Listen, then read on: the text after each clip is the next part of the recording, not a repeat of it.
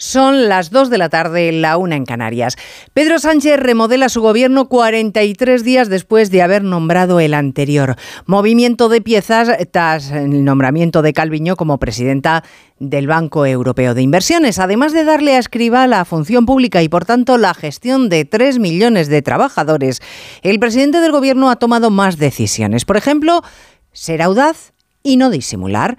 La estructura del gobierno es un calco de la del partido. Si la ministra de Educación, Pilar Alegría, puede ser también la portavoz del partido y del gobierno, la ministra de Hacienda puede ser la número dos del partido y desde hoy la número dos del gobierno. María Jesús Montero se convierte en la primera vicepresidenta por delante de Yolanda Díaz para que se sepa quién manda en el área económica. De ella también va a depender orgánicamente el nuevo ministro de Economía, Carlos Cuerpo, un técnico formado en la disciplina fiscal, porque según Sánchez, la economía va como una moto. Pero oiga, por si acaso. Onda Cero. Noticias Mediodía. Elena Gijón.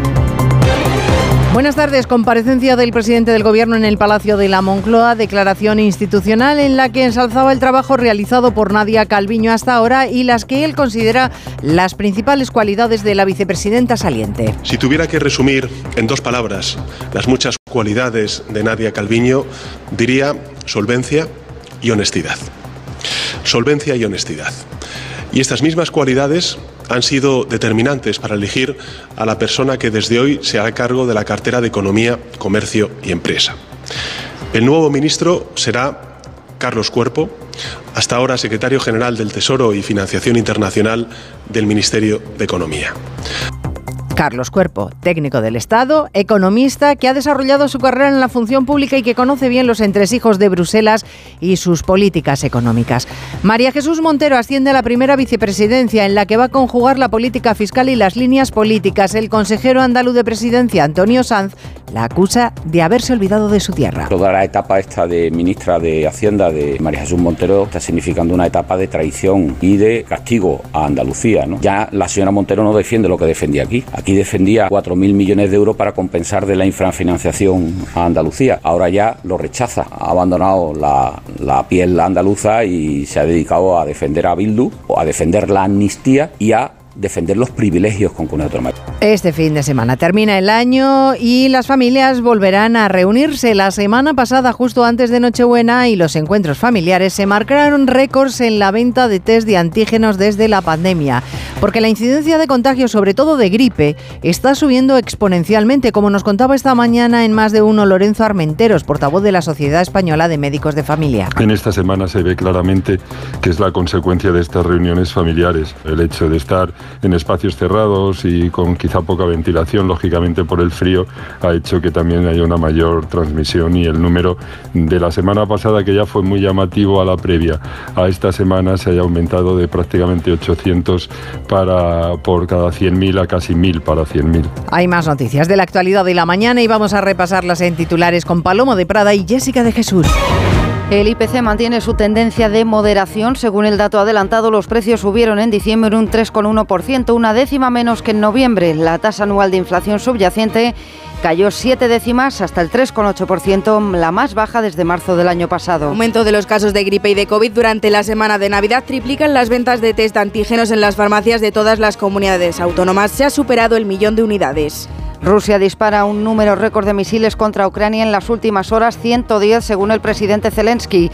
Ataque masivo que deja de momento 10 muertos y que ha alcanzado un almacén en Kiev, un edificio residencial en Libl y una maternidad en Dnipro. Se entrega en los juzgados de Tarragona el presunto autor del asesinato de su sobrino en la localidad madrileña de Mejorada del Campo. Se le buscaba desde hace dos días cuando huyó tras haber disparado al joven supuestamente durante una discusión familiar. El Museo del Prado bate récord histórico de visitas, 3.209.000 1.285 en 2023 y a falta de dos días para que acabe el mes.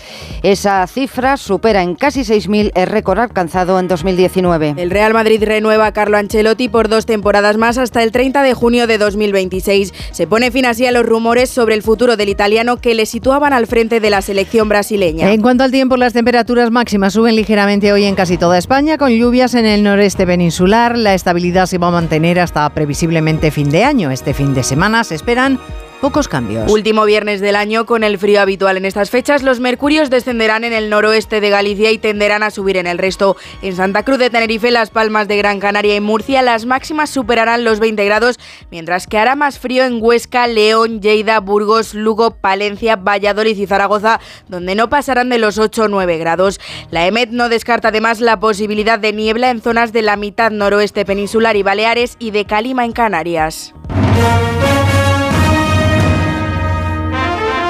Para que estas navidades puedas cerrar la puerta de tu casa con total tranquilidad, Línea Directa ofrece el mes de puertas abiertas. Te bajamos hasta un 25% el precio de tu seguro de hogar, el único con cobertura completa de principio a fin por ocupación ilegal de tu vivienda. No dejes escapar esta oportunidad y cámbiate antes de que sea demasiado tarde. Ven directo a lineadirecta.com o llama al 917-700-700. El valor de ser directo.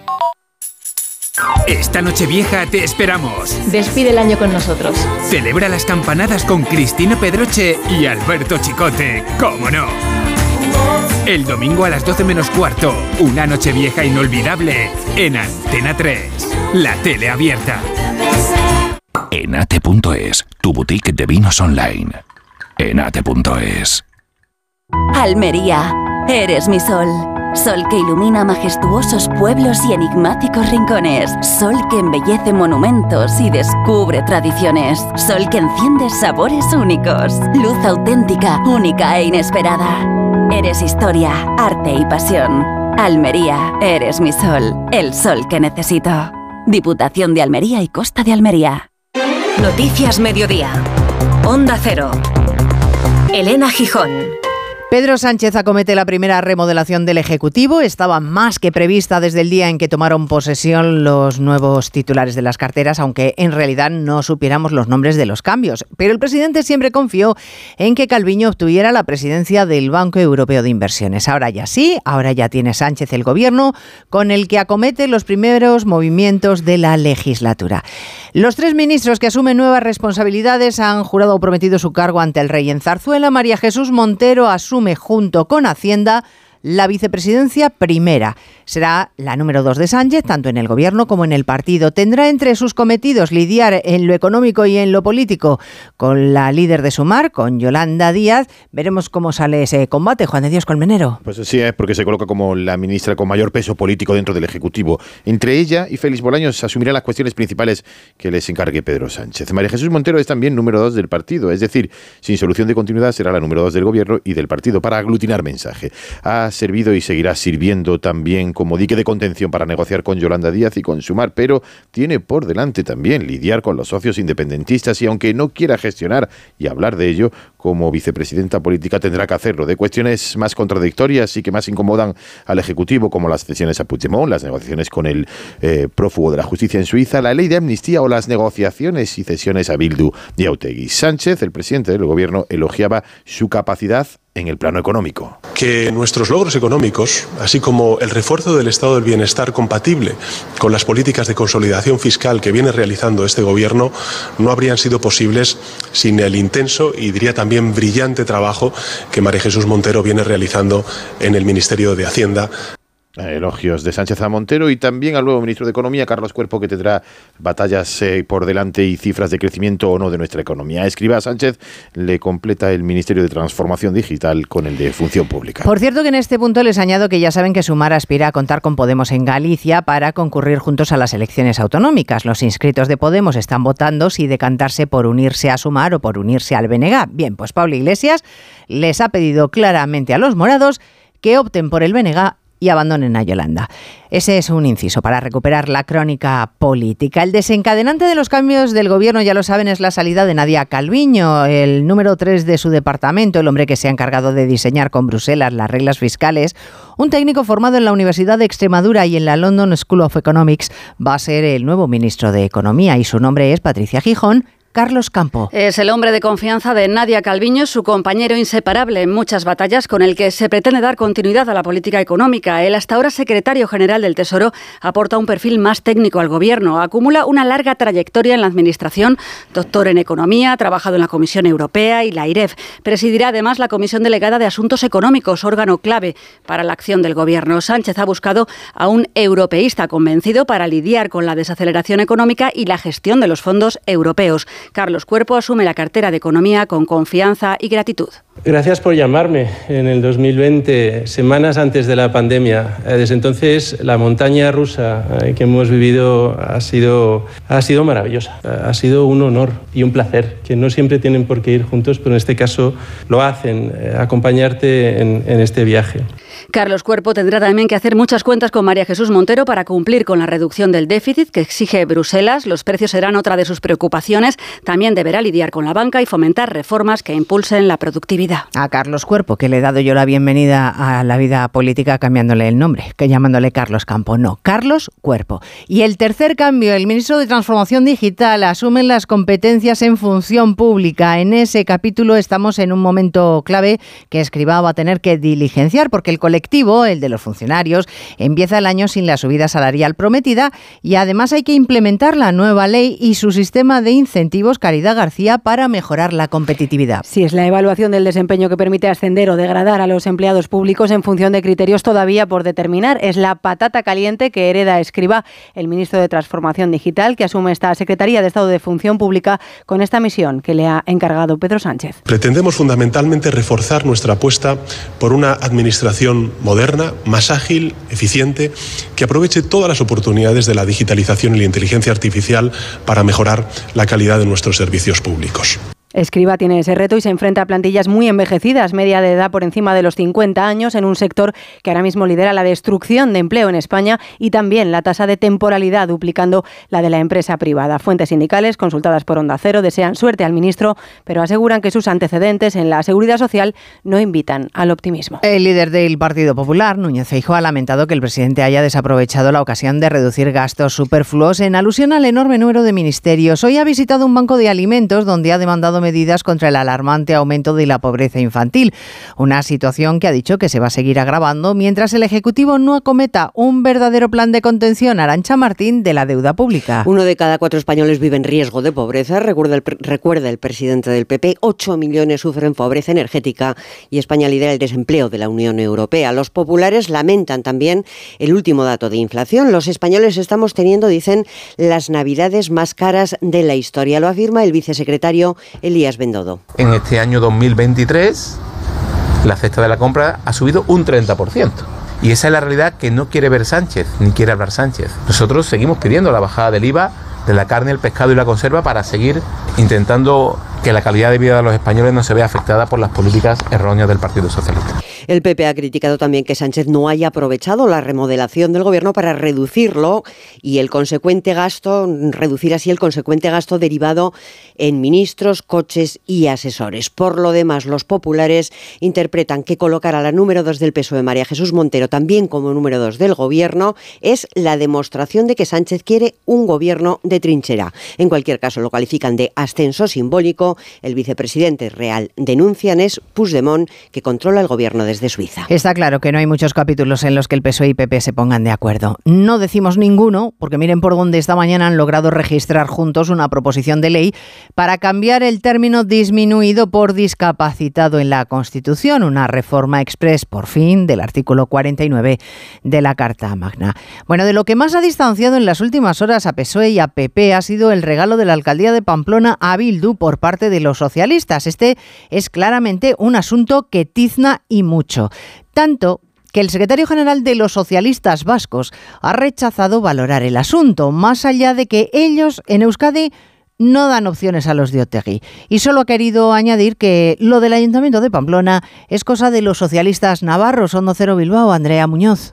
N. Condueza se desmarca del Partido Socialista Navarro y, como ya decía en esta casa, en Onda Cero, hace apenas unas semanas, vuelve a dar su palabra de que por su parte en Euskadi no hará Lendakari a un candidato de EH Bildu. Insisten en que a pesar de los acuerdos en Pamplona, en Euskadi no sucederá lo mismo. Eso tendrá que responderlo nuestros compañeros de, de Navarra. Descarto un gobierno con EH Bildu, primero porque aspiro a ganar las elecciones y aspiro a ser yo quien lidere ese gobierno. Yo ya le adelanto que no vamos a firmar ningún acuerdo de gobierno con EH Bildu después de las elecciones autonómicas, ni que vamos a hacerle endacaria a ningún candidato de EH Bildu. Lo escuchábamos, el presidente de los socialistas vascos asegura no ser quien para juzgar las decisiones de los socialistas navarros. Noticias Mediodía. Un beso.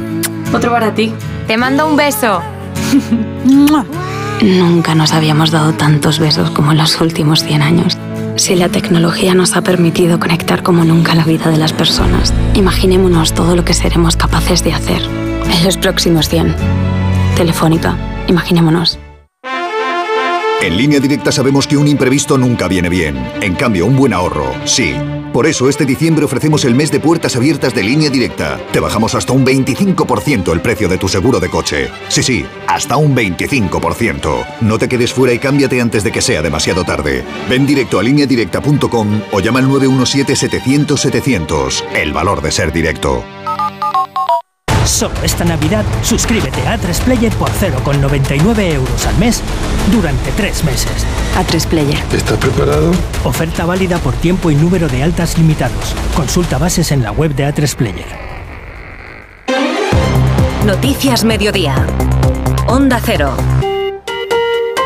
Los precios siguen subiendo, pero lo hacen con algo más de moderación. Según el dato adelantado de IPC, en diciembre aumentaron una décima hasta el 3,1%. En noviembre habían escalado al 3,2% y no obstante el precio de los alimentos, Carmen Sabido, sigue siendo muy alto. Los alimentos siguen siendo un 9% más caros, aunque en los dos últimos meses se ha frenado. Esta moderación y el abaratamiento de los carburantes y la energía hace que la inflación termine el año en el 3,1%, cinco puntos menos que en 2022 y la subyacente también cae siete puntos. Con estos datos, el Partido Popular denuncia que estamos ante las Navidades más caras de la historia y los sindicatos, dice Patricia Ruiz desde UGT, afirma que los salarios han recuperado poder adquisitivo. El acuerdo por el empleo y la negociación colectiva de este año puso la subida salarial en una cifra adecuada a los datos de inflación que seguramente cierren por encima del 3, datos que harán que por fin se recupere poder adquisitivo para los trabajadores y las trabajadoras. El Euribor también da cierto alivio, cierra diciembre en el 3,67, ha bajado más de tres décimas y las hipotecas variables que tengan revisión en enero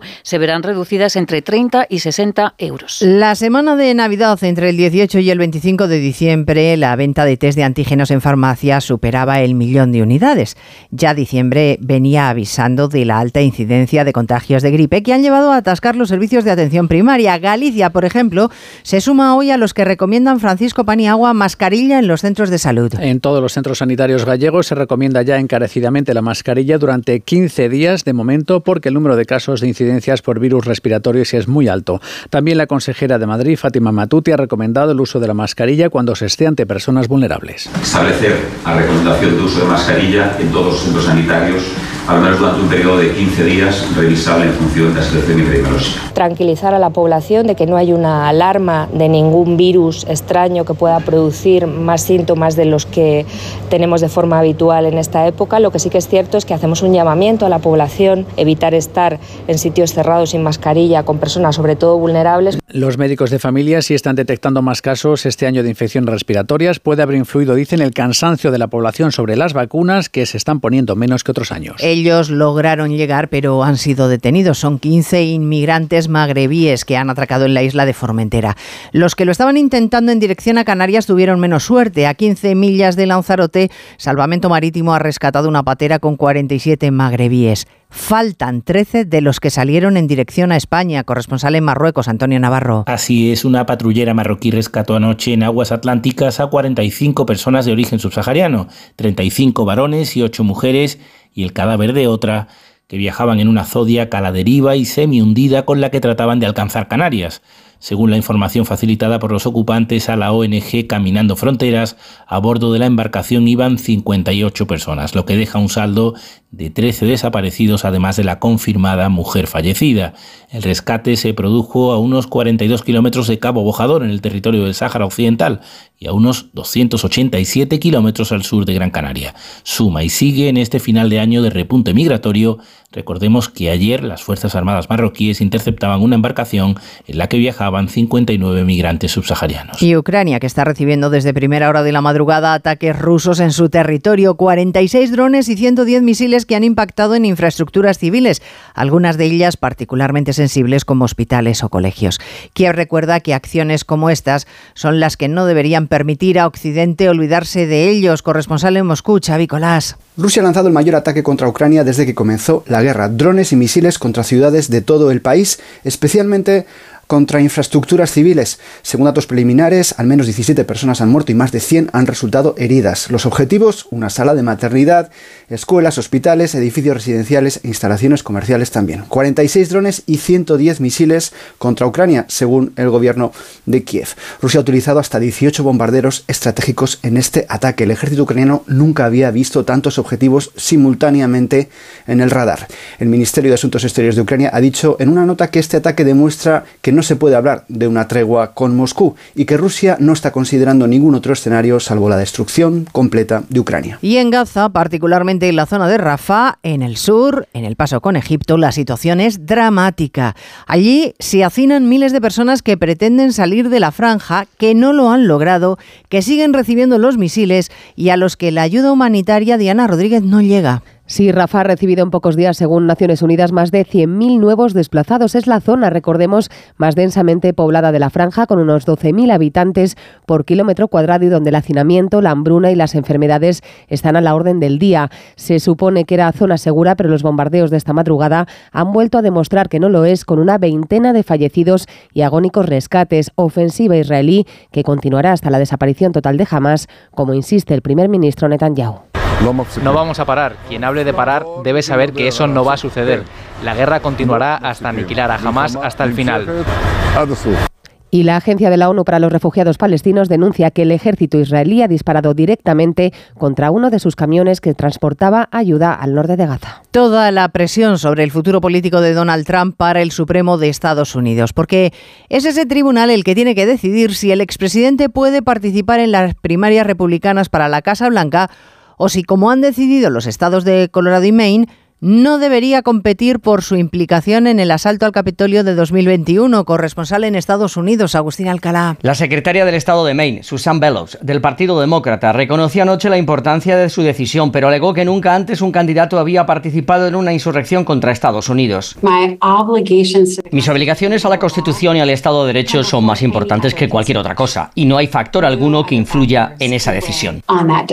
Horas después, el secretario de Estado de California, con menos poderes que su colega de Maine decidió mantener el nombre de Donald Trump en la papeleta electoral. Estas decisiones, que se unen a la que tomó la semana pasada el Tribunal Supremo de Colorado de retirar su nombre de las papeletas para las primarias del Estado y con demandas de ciudadanos, republicanos y demócratas en una docena de estados más, aumentan la presión para que el Tribunal Supremo decida el próximo mes si la decimocuarta enmienda de la Constitución, que prohíbe que los insurrectos se presenten a un cargo público, incluye o no al expresidente. Y un par de apuntes más. Venezuela, que continúa la acción defensiva que comenzó hace unas horas en su fachada atlántica, movilizando algunos barcos en respuesta a la llegada de un buque de guerra británico a las costas de Guyana. Y es que ambos países se disputan el área conocida como la Guayana Esequiba. Y en Argentina ya ha entrado en vigor el decreto de medidas urgentes económicas con el que el presidente Milei pretende dar la vuelta económica al país. Noticias Mediodía. Onda Cero. Una pregunta. ¿Hasta cuándo podemos decir feliz año? En Nochevieja, obviamente. Y hasta Reyes, sin problema. Pero decir feliz año a finales de enero es forzar mucho. ¿Y en febrero está fuera de lugar? Pues no, porque al fin y al cabo desear un buen año debería estar permitido siempre. 6 de enero. Sorteo del Niño de Lotería Nacional con 770 millones en premios. Arranquemos el año con toda la ilusión del mundo. Loterías te recuerda que juegues con responsabilidad y solo si eres mayor de edad. El Real Madrid sorprende en su vuelta al trabajo anunciando la renovación de Carlo Ancelotti. Este Rodríguez, buenas tardes. Buenas tardes. Cuando se cumple un año de la muerte de Orrey Pelé, Ancelotti se aleja definitivamente del banquillo de la Canariña. El técnico italiano, que recibirá también buenas noticias en forma de jugadores recuperados para la segunda parte de la temporada, despeja así las dudas sobre su futuro. Alberto Pereiro, buenas tardes. ¿Qué tal, Esther? Buenas tardes. Ya es oficial la renovación de Carlo Ancelotti como entrenador del conjunto blanco hasta el año 2026. Dos años más va bien, cumplirá siete temporadas en eh, dos etapas en el conjunto blanco, cuatro Copas de Europa en su palmarés, dos con el Real Madrid, actual líder eh, de la competición doméstica de la Champions, en el mejor momento prácticamente de su carrera como entrenador del Real Madrid. Antes incluso de volver al trabajo, el Madrid se quita el culebrón de encima, el acuerdo era total, Ancelotti dos años más, técnico del Real Madrid. También vuelven al trabajo esta tarde Atlético de Madrid y Barça en la Premier, completado el Boxing Day y la primera vuelta. El Liverpool es el nuevo líder y campeón de invierno en detrimento del Arsenal de Arteta, que pinchó ante el West Ham 0-2. Primera derrota en casa no sin polémica. El Real Madrid sigue imparable en la Euroliga y tras la justa victoria 7-6-7-7 sobre las Belvelar BAM, establece un récord de 16 victorias, una derrota, su mejor registro en una primera vuelta. Cayeron Basconia y Valencia Basket. El Barcelona juega hoy en Mónaco. Continúa también la jornada de la Liga ACB con todo el interés puesto en la lucha por las últimas plazas para la Copa del Rey. UCAM Murcia puede conseguir una si gana hoy a Obradoiro en Santiago. Veremos también el duelo directo entre Manresa y Juventud. Tenerife sigue metido en esa pelea gracias a la victoria sobre Granada. Sin opciones se ha quedado Zaragoza. Rafa Nadal sigue entrenando en Brisbane, arropado por el público australiano y esperando rival para su debut. Estas son sus sensaciones. Me siento bien, no me puedo quejar. Hoy me siento mucho mejor de lo que esperaba hace un mes. Es imposible pensar en ganar torneos. Pero lo realmente posible es intentar disfrutar de la vuelta a las pistas. No espero mucho. Nada se prueba de cara al Abierto de Australia, donde veremos también a Carlos Alcaraz, que sueña con el oro olímpico. Bueno, yo siempre he dicho eh, ganar otro Grand Slam y conseguir una medalla en los Juegos Olímpicos. Pero si me tienes que, si me dices que solo tengo que elegir uno, ganar el oro de las Olimpiadas, pues sería para mí un, sueño hecho realidad.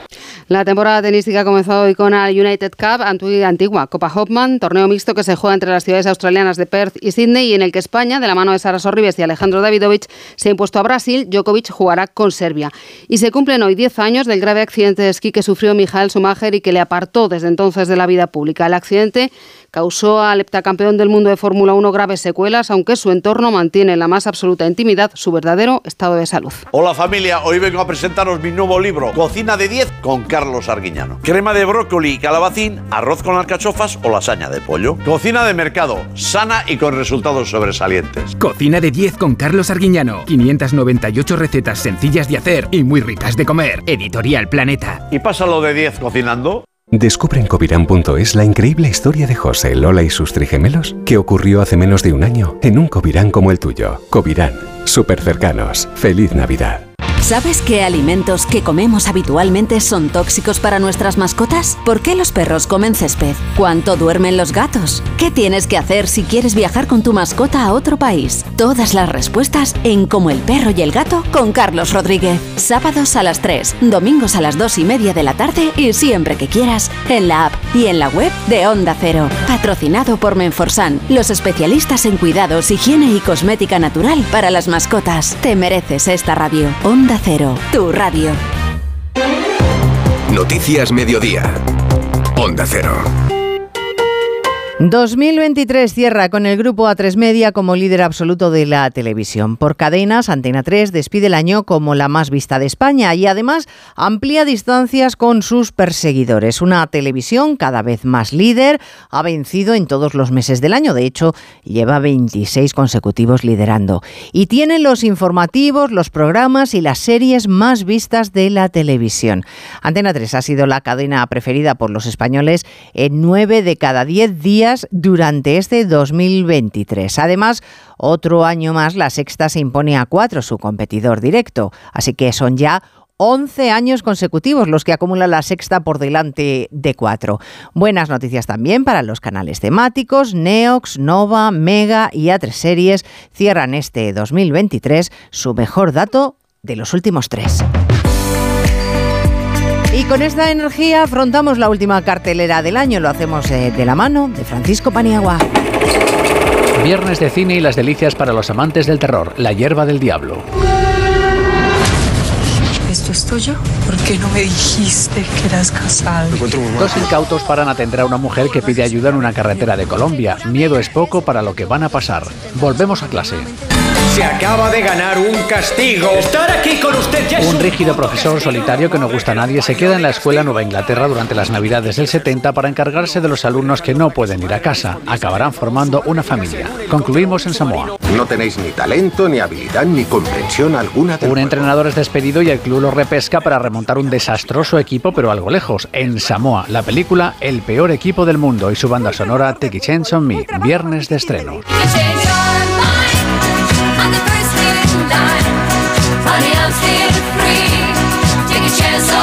Pues con Ava nos vamos a despedir. En la realización técnica Dani Solís y en la producción Jessica de Jesús volvemos a las 3 en punto para actualizar el relato de la actualidad.